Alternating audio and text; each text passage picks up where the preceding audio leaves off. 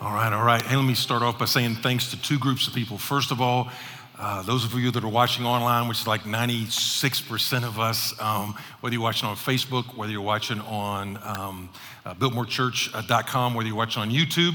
Man, thanks for tuning in. Uh, it was fun last week to see where all the different uh, folks are watching from. So take advantage of the chat features. Let us know we can serve you. Uh, thank you so much. And thanks for practicing the gospel right there. What you saw a little while ago uh, with a, a, dad baptizing his son, we have seen repeatedly as parents have discipled their kids uh, during this crazy season. So keep up the good work and thanks for joining us. And hey, if you're here, thank you very much as well. Thanks for being here. Thanks for having the fans out since the doors are open. Thanks for uh, not uh, doing the handshakes, hugs, or high fives. Thanks for doing the air high fives, the air elbows, whatever it is. Thanks for doing that. Thanks for getting your temperature checked. Thanks for all the stuff that, uh, that you're doing. And so, uh, to be fair to everybody, uh, some of which will be watching this a little bit past when you got to see it, to be fair, is uh, you guys RSVP'd for this week and want to make sure that you understand that we do that each week. And so, next week, July the 2nd, to lean into the 4th of July weekend. So, next, next Thursday, uh, July the 2nd, uh, for until, it, until both Hendersonville and Arden get to where we can, are comfortably uh, kind of uh, maxing out uh, with the social distancing and so forth. Uh, go ahead and RSVP for that because an hour before at each campus, the Christian Chicken will show up. Chick fil A will be here. There's no charge for it. It's just to kind of lean in. thank you. But again, RSVP at biltmorechurch.com slash RSVP. And when they're gone, they're gone. And however, if you RSVP, and something changes, please let us know because uh, at least the first two weeks there have been people that have not been able to come because uh, it hit the limit to where we are right now. And if you like RSVP and don't show up and don't let us know, that is it's very close to the unpardonable sin. It's not the unpardonable sin, but it's very close to doing that. So make sure you let us know so we can get all the folks in here. All right, here's where we are Philippians chapter 2. We say at our church every time take your Bibles and turn to. So take your Bible and turn to uh, Philippians chapter 2. All right, so uh, let, me, uh, let me start off though before we jump in there. If you hadn't seen on social media, I've been very unshy about it. Is uh, we have had a addition to the Frank family uh, during COVID. All right, we our addition uh, comes in the form of uh, the most beautiful uh, granddaughter. Uh, ever in the world, our first granddaughter, and right there, that is uh, Elsie Grace. Hold on, go back one, go back one real quick. Okay, this is Elsie Grace at two months, right there. Oh, I mean, that is awesome right there. Okay, that's all. And then the next one, this is just to give you a little smile on your face. I don't know what just happened, but she looks a little bit shocked right there. And then uh, this was just, uh, I think, Father's Day last, uh, last week or Grandfather's Day. Is man, that's, uh, I, that is like, uh, that's treasure right there. And, and so what we're doing, it's, I mean, it's so, so fun. And man, the girl is growing, man. The girl is growing. She actually came a month early, all right? So she came a full month early and she was six pounds, all right? So at least technically she was a month early, but six pounds, she already had a full head of hair. But at six pounds, she came out. And now we are at like two months or two months and a half. What is amazing is she is already at 11 pounds, all right? 11, I mean, she eats like a Frank, you can tell, but going from six pounds to 11 pounds, that's awesome. And what's even going to be more fun is in the months ahead, in the years ahead, there'll be all these just iconic moments for us to say, look at how she's grown, look at that development that she has. Probably the next one coming up, I mean, there's a bunch in between there, but like the next, like major one that we know is coming is, uh, I don't know when it's going to happen because Frank's kind of walk they don't walk early, they don't walk late, but they, they walk kind of medium. And so, probably around what, month 11, month 12, month 13, uh, there's going to be this moment uh, over at Tyler and Carissa's house, all right? Probably, all right?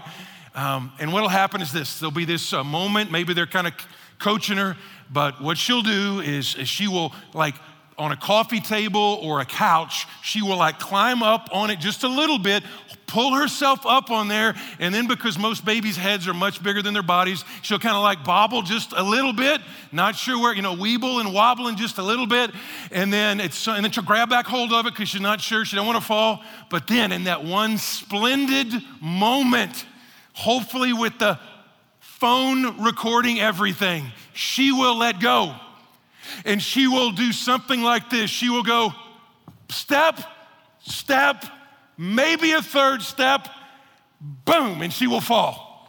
And what will happen at that point? What will happen at that point is whoever is in that house will freak out about how excited they are. She walked. Did you see that? Did you see that? Did you get it on video? And then they'll put it out to Instagram or they'll put it on Facebook. Probably won't put it on Twitter because that's where all sad people go. But Instagram and Facebook, they will put that out there. They will send it out to relatives. They're like, look, look what our, and you're like, look what our baby did. She took three steps and fell. That's what she did. They might go over to her and go, Great job, hold her up, because she might hurt herself when she falls. Hold her up, great job. And you did step, step, step, fall. Maybe you can do step, step, step, step, and then fall.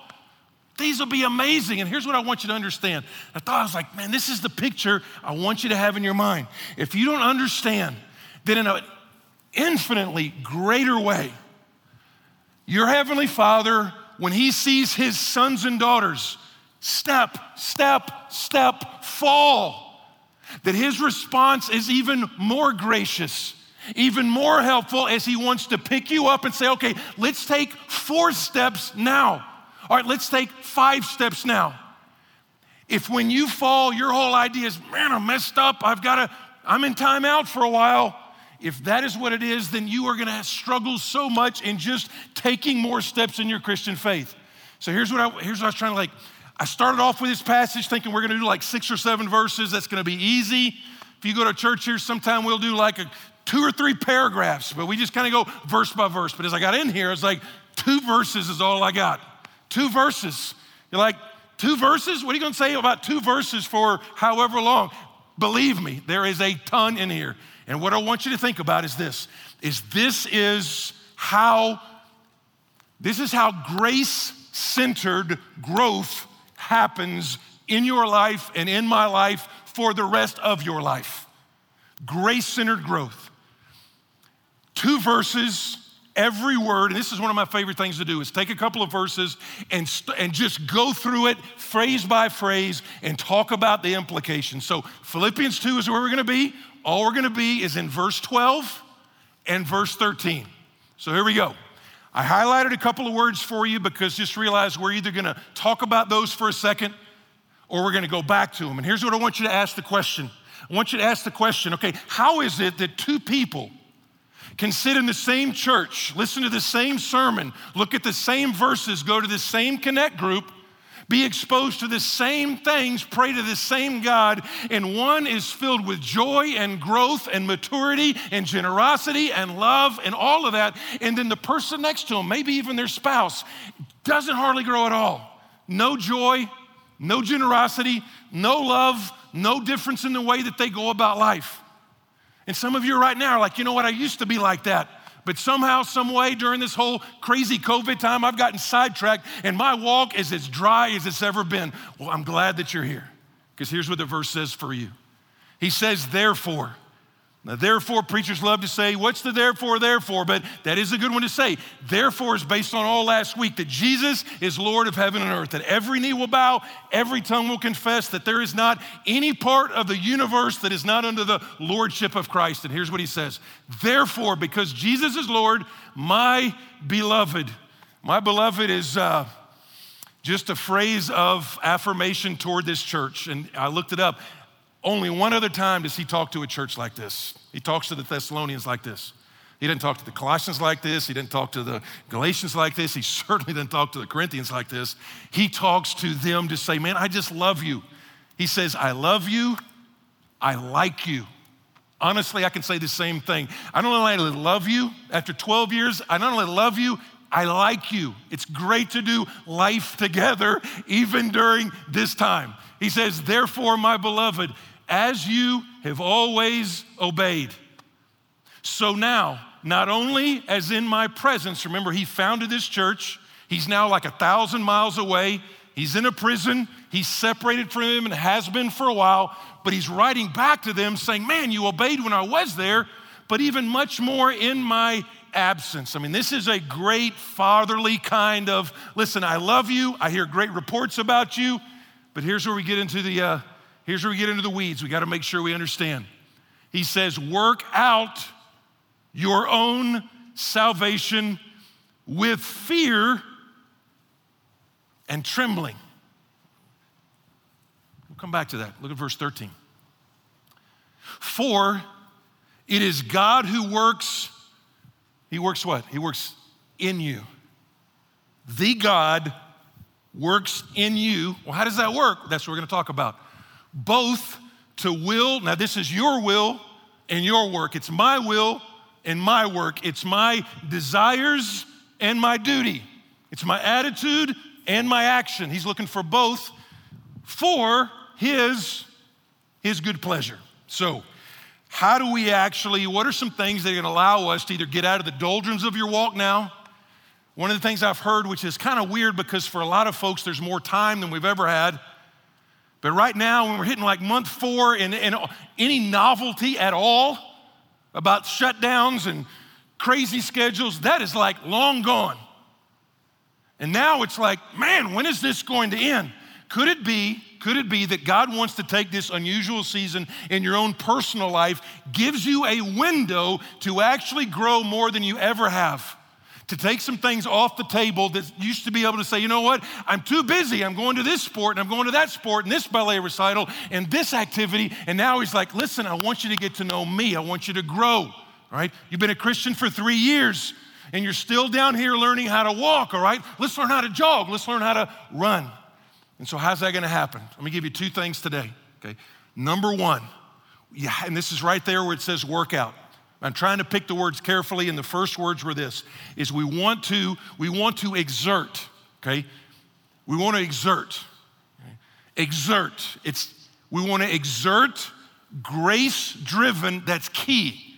We want to exert grace-driven effort. Just grace-driven effort. Grace-driven effort. The idea there where he says work out, it is a picture of labor, it's a picture of strain, it's a picture of sweat, just like I'm doing up here. It is a picture of saying, you know what, I, I, I gotta, I gotta put some effort into this. Now let's be clear theologically. It does not say, let's work for our salvation. The whole Bible story is you can't work for your salvation. You can't. All right, the gospel is not I work. It's not something that hey, it's not a performance. It's not something you achieve. It is a gift that you receive. You know what? Jesus paid it all, so you can't add to it. So please get that clear. I know we come from a variety of backgrounds. Some of you got pounded in. It's like, you know what? You got to work. You do X, Y, and Z, and then heaven is a reward for the how you actually behaved. And that's not what the Bible says. The Bible says our best works are like filthy rags, all right? Nothing you can add to what Jesus did on the cross 2,000 years ago except accept it. Except, you know what? What Jesus did on the cross somehow counted for me. It counted for me. And so I repented and embraced him by faith. It is a gift that you receive. And so he says, you work out your salvation. So people still get weirded out by that. So let me, let me put a little, uh, kind of little sidebar theology, all right? Some of you are like, I want to take notes, I want to figure this out. When he says to work out your salvation, salvation in Paul's writings are used about three different tenses. Sometimes it's used in the past, sometimes it's used in the present, sometimes it's used in the future. So sometimes he uses in the past that you were saved. You were saved. I got saved as a junior in high school, all right? Or senior in high school. Senior in high school, Wichita Falls, Texas, there was a moment in time you can say, I got saved. Sometimes Paul uses it in the present tense, like you are being saved. It's, it's kind of like, okay, I got married August 19th, 1989. I got married. There was a definitive point in time in Fort Worth, Texas. I married Lori Lynn Masters, all right? So I was married, but I am married now, present tense, still growing, still working, still going after it, all right?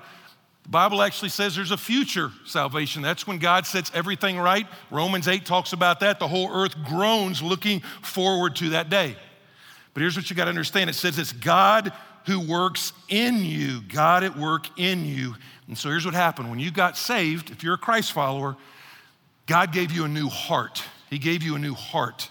All right, the Bible term for that would be the idea of, or the theological term would be regeneration. God gave you a brand new heart, and what He does is by grace through faith, He changes, He changes us. That's how He changes people. He gives you a new heart, so you go from a terrible husband to a better husband. You go from somebody who's greedy to somebody who's generous. You go to somebody who loses his temper to somebody who has some patience. But here's what I fear, and this is this is I actually preached that way for like 10 years, and that is like, do this stuff, do this stuff, check this off. Even uh, I remember the very first pastor I had. Uh, actually, I was a youth pastor, and the pastor wanted to retire, so he's like, Preach all you want. I'm like, Awesome, all right. So here's, here's what it was. I remember in Palo Pinto, all right, Palo Pinto, Texas, look it up, it's a real place. They had a they had a box up on beside the beside where uh, I think beside the baptistry, and you had these things you would check off, and it was like attendance here, Sunday school here, giving here, and you had these envelopes, and you could check off. Read my Bible, right? I read my Bible, I gave, I went to church, I prayed, I did all this stuff, and it was check mark, and you had a sense that okay, I've done what I need to do by checking this off. Please hear me on this, because here's the reason a lot of us do not actually do that. We just kind of fake our way through it. If you take the Bible, if you take the spiritual disciplines and do them without being connected to the work God's doing inside of you, it will actually turn from duty to drudgery and you will quit. Some of you are like, I've, I've done a hundred, read the Bible in a year, and you've preached on reading the Bible a hundred times, and I start off and then I fail. And the picture that came to mind is this is a, a lot of us were sitting there going, you know what? Uh, I got to drill this thing and I'm going to read the Bible and it's like a power tool and I'm drilling and you're like, nothing is happening. Nothing's happening. Dude, I can't believe I didn't get a drill bit in here. Okay, so they're just drilling, drilling, drilling. But what it's saying is God is at work in you. God is at work in you. God is at work in you. And so he says, all right, you get connected to what I want to do and then all of a sudden you can still not have any power at all. And see, when you don't have any power at all, then you've got to exercise patience toward the person who put the prop up because you're like, you know what? Normally, if I was unregenerate and didn't have a new heart, I would be so angry at looking bad with no power to the tool.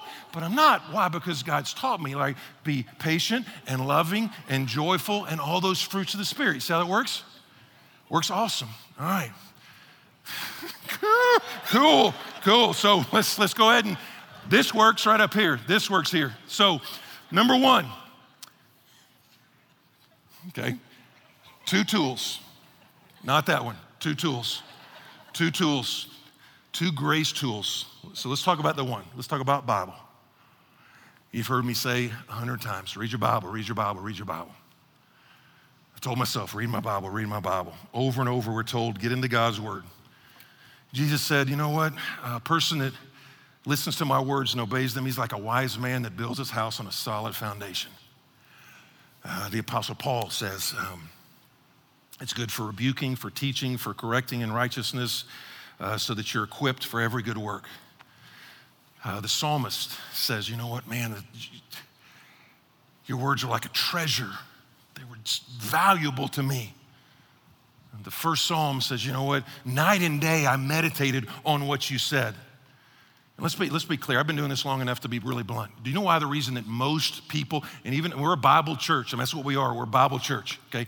So I don't know how many members there are, but I would say, uh, do you know the reason that 70% or so of, of our folks struggle to read the Bible on a consistent basis? Is because they see reading the Bible as an assignment. They see it as a check mark, as an assignment. I need to read the Bible. And preacher was sweating and he said, You got to read the Bible. You got to read the Bible. Hear me on this. The primary purpose of the scripture is not to give you a list of assignments that we do for God. Now, there are some commandments, and I'll say it in a minute. The primary purpose is to tell us about an offer of grace and salvation to be received. It is the idea of, you know what, it's not an assignment as much as it is an announcement. And the more we think and dwell and appreciate the announcement of a beautiful God and what He's done for us to rescue us, then it's not just our activity changes, but our hearts change. Tim Keller had a great quote. Here's what he said He said, American Christians read the Bible for a shot in the arm.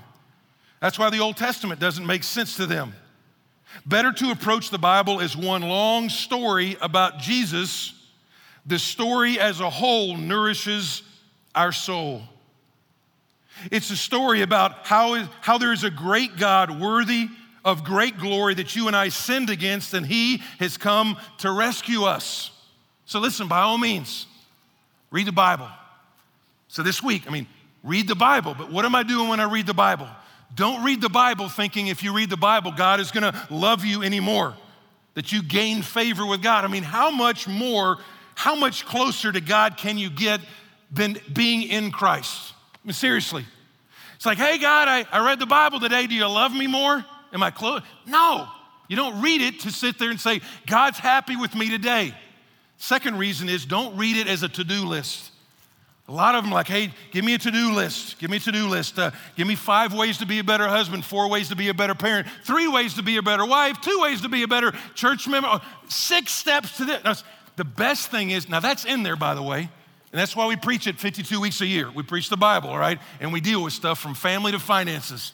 But if we go in there saying, okay, I got to get something how to do this today, then you miss the whole story. And so when you get into things like Leviticus, you die on the vine because you don't see. It's talking about the seriousness of sin and the grace that God showed at the cross. You just don't see it, so we quit. So when we talk about Bible, uh, you're like, what are the commands for? Well, think about it this way uh, your commands, uh, commands are like railroad tracks, but it's not the engine. Okay? The commands are for human flourishing. It's like, this is the way I designed it to work. They're the railroad tracks. But if you not met some of the meanest, meanest professing Christians that knew the Bible real well? Come on now. You hadn't met any mean Christians that could quote you a bunch of verses? Some of them go to our church, so don't act like we don't know them. There are some that are like this, like, I know all the dietary laws, I know this, I got books memorized. And it's like, man, you got no love, you got no joy, you got no peace, patience, kindness, goodness, faithfulness, gentleness, or obviously no self control. And so what happens? They mistake the railroad tracks for the engine. So listen to me carefully. The motivation, the motivation is God's love for us. The direction are the laws of God to say, hey, stay on these tracks for human flourishing. You're like, well, I don't really, what if I don't feel like it? You're saying I, I need to feel like, no, I'm not saying you feel like it. Like, I don't feel like reading the Bible. What do I do then? I don't feel like it. You know, you tell me to, but I'm going to get up tomorrow morning and I'm not going to feel like reading the Bible. What do I do then? I don't want to be a fake. Read the Bible anyway. Read the Bible anyway. And then as you're reading, just say, God, give me a heart that actually wants to hear from you and see your beauty. It's like exercise. Is anybody else put on some weight during COVID?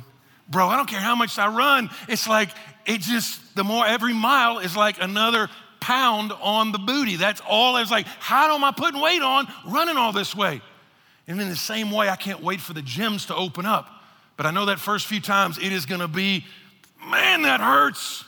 Man, this is hard. But you do it anyway. Why? Because you know that after about the fifth time, you're like, I'm going on this elliptical. I'm awesome on this thing and I feel so much better. That's the way it is with the Bible. And what's he looking for? He's looking for to say, I'm going to work on your work and I'm going to work on your on your will. Here's what I finally about 5 years ago, God kind of took me to the mat and said, I got plenty of people who will reluctantly obey me. I have plenty of people who reluctantly do what I say. I'm not trying as hard. I want you to do what I say, Bruce, but I want you to, I want you to lean in and want to do what I say. And so that just changed a lot. So he's not just looking for my action, he's trying to change something in here. And so that's the word, that's what it does. So what about, what's, what's another one? Here's the other one. Is you, is you got, there's about five of them, but the blood of Christ is the one you got to understand too. The blood of Christ is a tool that you can use. Now, what do you mean by that? Here's what I mean by that.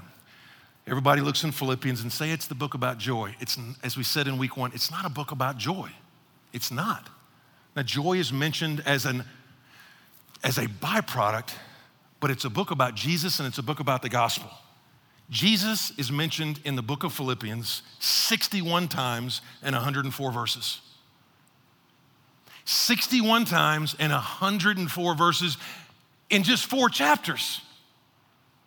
The Gospels mentioned like in verse chapter 1 verse 5 it's mentioned in verse 7 verse 12 verse 16 verse 27 chapter uh, 2 verse 22 chapter 4 verse 3 verse 15 over and over and over again. So here's why that's important to understand that, that the blood of christ is something you have to understand as a tool. Because when we fail when i fail I fail in a bunch of different ways. Probably the one that I get worked on the most is when uh, I'm kind of a high justice person, which also can translate into some legalism. And sometimes I can rejoice when stuff happens to people that I don't think have behaved properly. And something bad happens to them, and of don't say it, and I don't tweet it, and I don't acknowledge it, and I certainly don't tell you. And I guess until now. But I'm saying when that happens, when that happens, something inside me is like, yeah, yep, yep, get what you deserve. And then on the other hand, this is why we're here. Um, sometimes when something good happens to somebody and I don't think they behave properly leading up to it, man, what are they? I'm over here sweating like a dog. You know, I just, I do that and God's rarely impressed with that rarely impressed. But when that happens, um, what I have to remind myself over and over again is God doesn't love me. Listen, this is the word for some of you.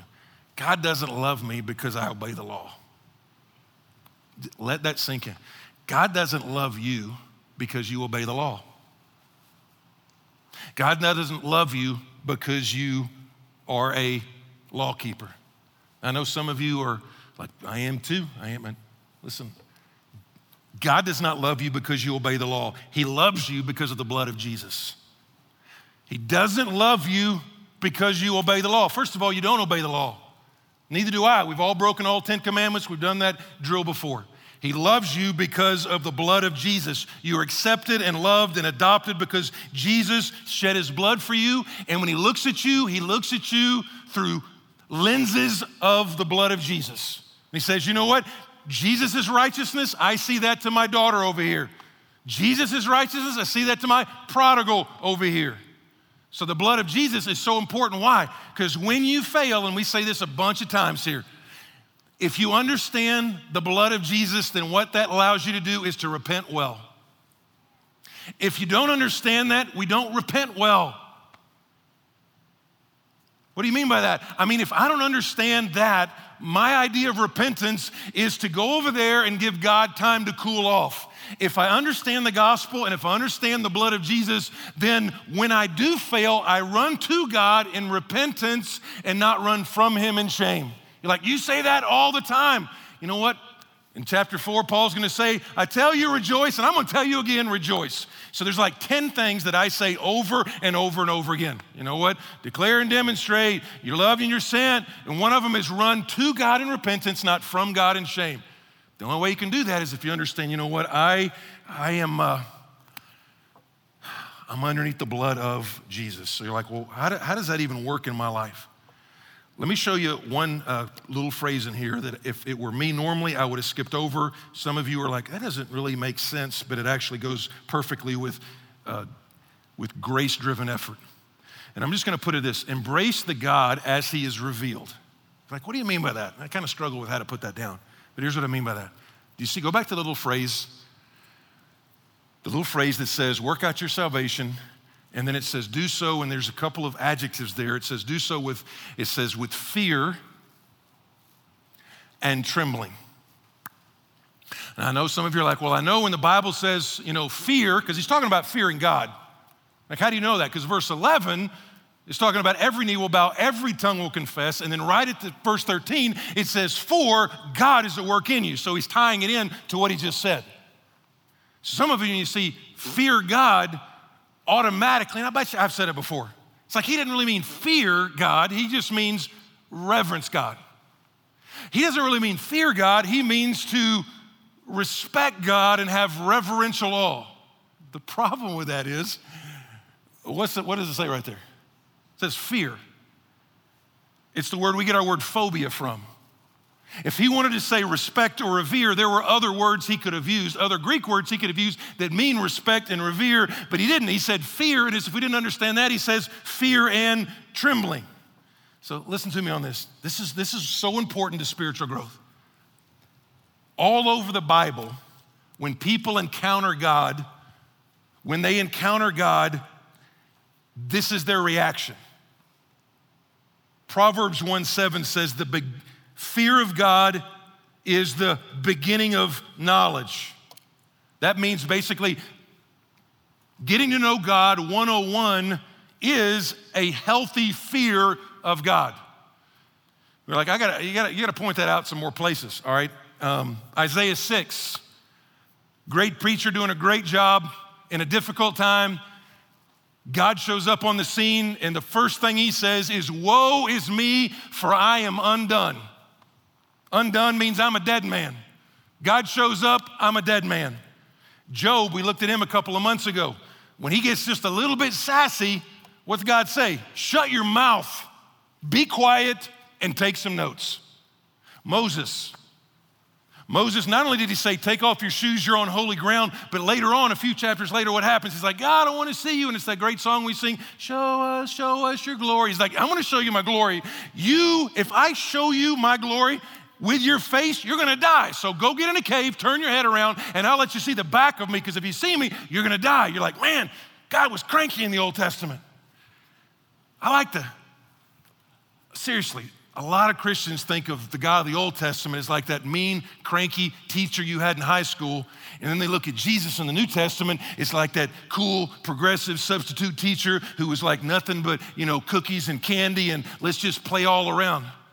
And what you want to see is the same reaction in the New Testament. We just miss it sometime, is the reaction you saw in the Old Testament.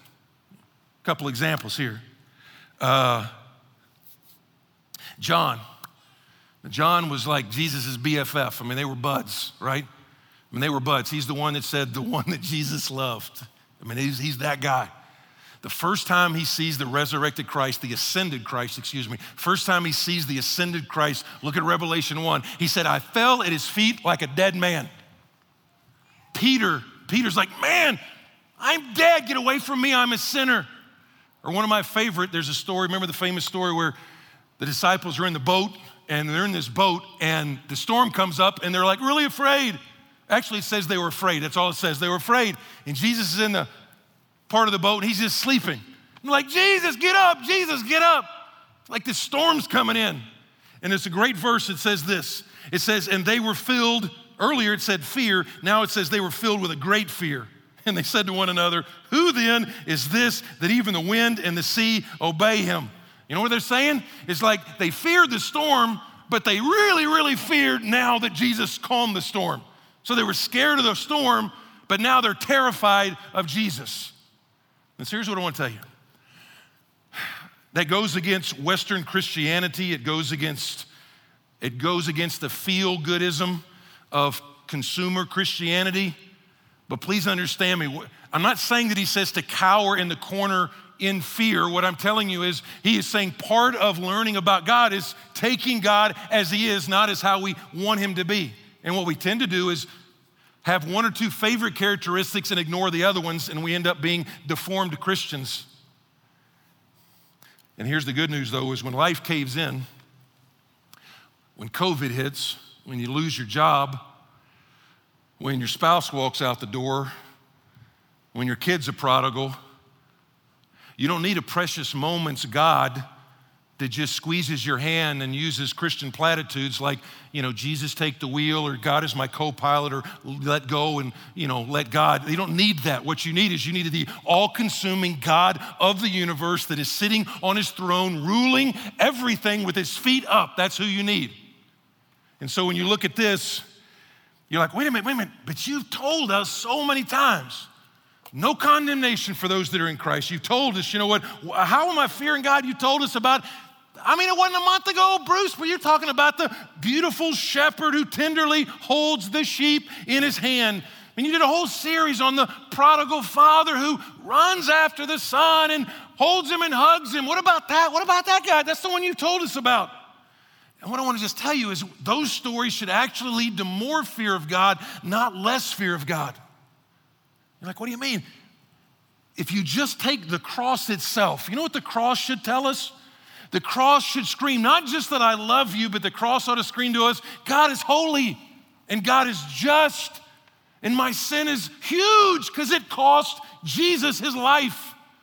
So when we look at the cross, sure, it ought to be, we ought to be grateful, but it ought to have a sense of like, I've offended God. That's what my sin did, and that's God's righteous anger toward sin. Let me see if I can put it this way. Uh, again, it's not cowering in the corner with some tyrant God. I'll give you two quick illustrations. One, uh, in a much lesser way, but I don't know about you. I, when I, before my dad passed, and he was the disciplinarian, and man, one of the worst things, because our mom would let us push her and push her and talk back a little bit, but man, the trump card and the ace in the hole, the phrase we did not ever want to hear was wait until your dad gets home. I mean, I, now, you know, wait till your dad gets home because I knew there was a healthy sense of reverence. He wasn't going to abuse me, right? He was going to, I mean, if it was bad, he was going to take the belt out and spank me. Some of you are like, well, we don't, you know, we don't spank our kids, and, and uh, my parents didn't spank me. We know. Okay, we can tell. I'm um, just saying, I'm just saying, my dad did, all right? And so there was a healthy respect. It's like, man, till your dad gets home, or give it another one. Um, like two weeks ago, I had this awesome motorcycle ride, and I went, I'd never gone this direction. I went to Brevard and then went over to, into the Pisgah National Forest. Man, awesome. Went up there until it reached the parkway, if you hadn't done that. And it reminded me, I'm sitting there driving around going, I live, I live in Middle Earth. That's where I live. I get to live in the Shire. I'm looking for a hobbit. It's so beautiful. It's just like, this is amazing. You think about that. But think about all the different places you could, st- uh, what was that, what, the looking glass? Is that what I passed? Okay. And then you got Rainbow Falls and Triple Falls. But is it not true that every single summer, what do we hear? Maybe not this summer, but every single summer, what do we hear? We hear about something where somebody sit there and fooling around on a waterfall, looking over, and they slip and they die, and it's tragic. But when you look at that, that waterfall is amazing, but it's also dangerous. It's amazing, look at that, but it's also dangerous. And what you got to understand when you talk about saying, I want to know God for who He is, not who I've made Him out to be, not a caricature, not something that I read in some precious moments card. Here's some things, because uh, our tendency is to focus on my favorite part, which leads to deficient view. A couple quotes, and then we're going to pray. There's a guy I quoted a long time ago when we did a series out of Exodus 34 about the characteristics of God, a guy named A.W. Tozer. A long time ago, uh, dead guy, preacher in Chicago. Here's what he wrote about the importance of understanding who God is. He says, What comes into our minds when we think about God is the most important thing about us. No religion has ever been greater than its idea of God. And listen to this last one. We tend by a secret law of the soul to move toward, listen, this is so key. We tend by secret law of the soul to move toward our mental image of God. And he closes this. He says, The most determining fact about any man is not what he at a given time may say or do, but what he in deep in his heart conceives God to actually be like. And what he's saying is what we think about God determines everything about what we value, to what we pursue, to how we pursue it, to our ethics, all of that. So here's what I want you to understand spiritual growth, spiritual growth is not just reading your Bible, it's, it's seeing God for who God reveals himself to be. He says, This is who I am. This is who I am. And if you don't, you have an incomplete view. A couple of examples if God is holy, but he's not compassionate, you're going to be a mean, judgmental person. You understand how that works? If your idea of God is He is a mean tyrant, and you don't couple that with He is a compassionate, gracious Redeemer, if that's who you think God is, then more than likely that's what you're going to gravitate toward. And I would say, I, my personal thing would be that's why you do have a lot of mean Christians because they never understand the gospel and how it applies to the holiness of God. That's why they can have great doctrine and just horrendous hearts. But anyway, that's. Uh, that's a freebie.